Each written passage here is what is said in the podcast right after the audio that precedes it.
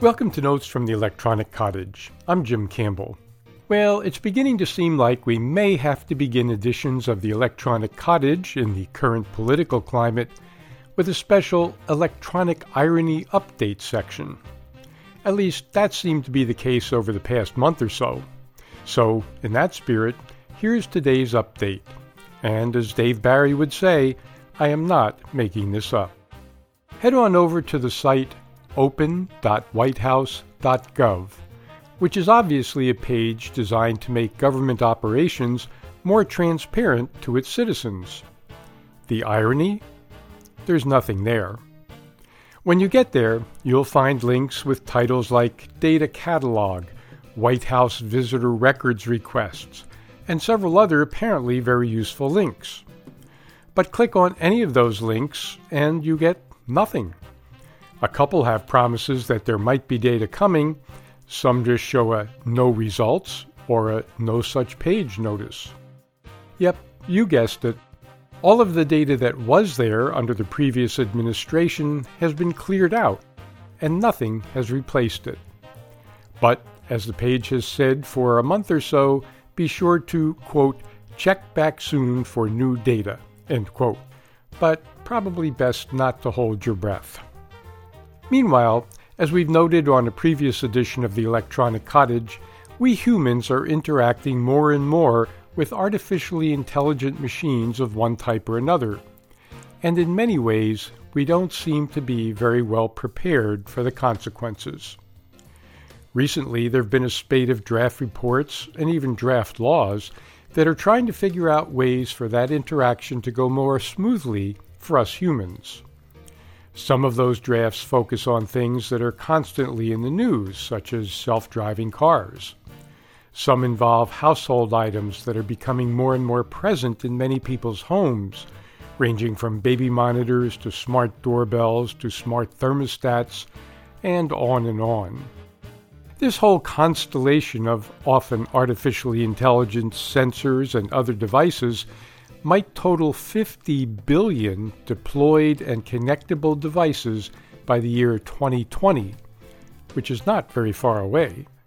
This group of connected devices is often referred to as the Internet of Things because all of those things are connectable to the Internet and many have to be connected to work properly. The Community Computing Consortium, not a lightweight outfit by a long shot, recently issued a report entitled, quote, Safety, Security, and Privacy Threats Posed by Accelerating Trends in the Internet of Things. End quote.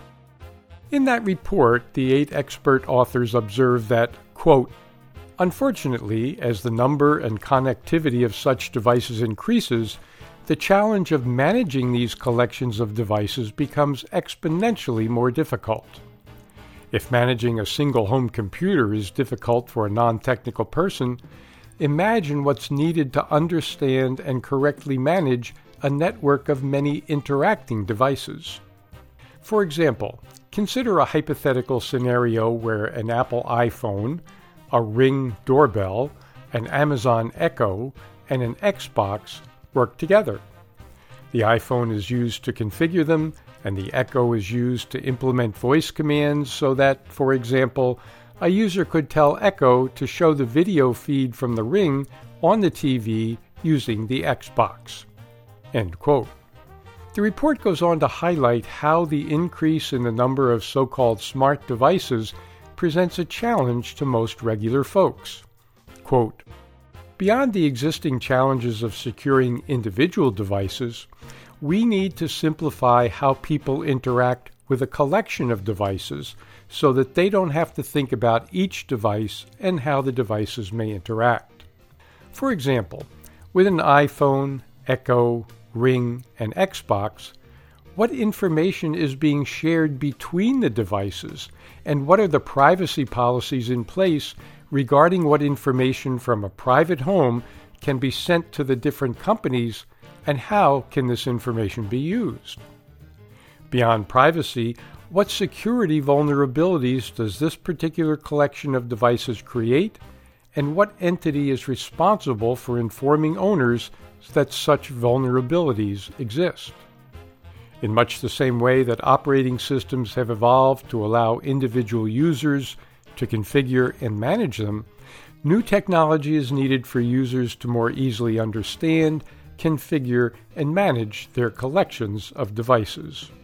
End quote. And guess what? That kind of new technology is not here yet, and is not even a priority among the manufacturers of the devices that we're interacting with more and more. Consider a simple thing that's with most people today a smart key for a car. Press a button on the key, and your car door opens or locks, your lights flash, and maybe your horn bleeps for a moment. All that's a great help if you're looking for your car in a big parking lot. And to make things even easier, you can now get apps for smartphones that will do all of those things and even turn the car engine and the heater on on cold mornings and do a lot of other things as well. You can personalize the control screen in newer cars as well, and even make the car's audio and video system make or take calls for you, and on and on. All of that, of course, means that the car's various systems and the smartphone systems that connect to them know a lot about you, and your smartphone knows a lot about the car.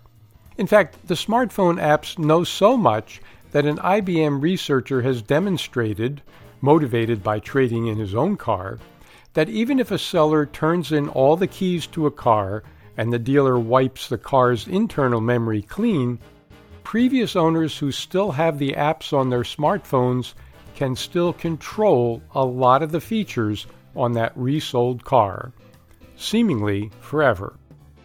And that's just as true about Echo or Alexa or a thermostat.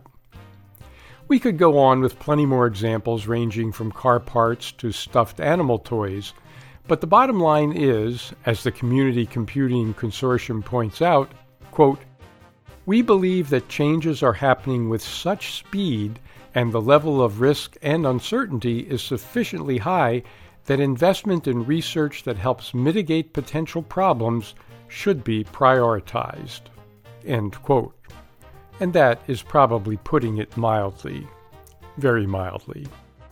But, insecure or not, privacy invading or not, the flood of new electronic devices into the Internet of Things is not going to slow anytime soon.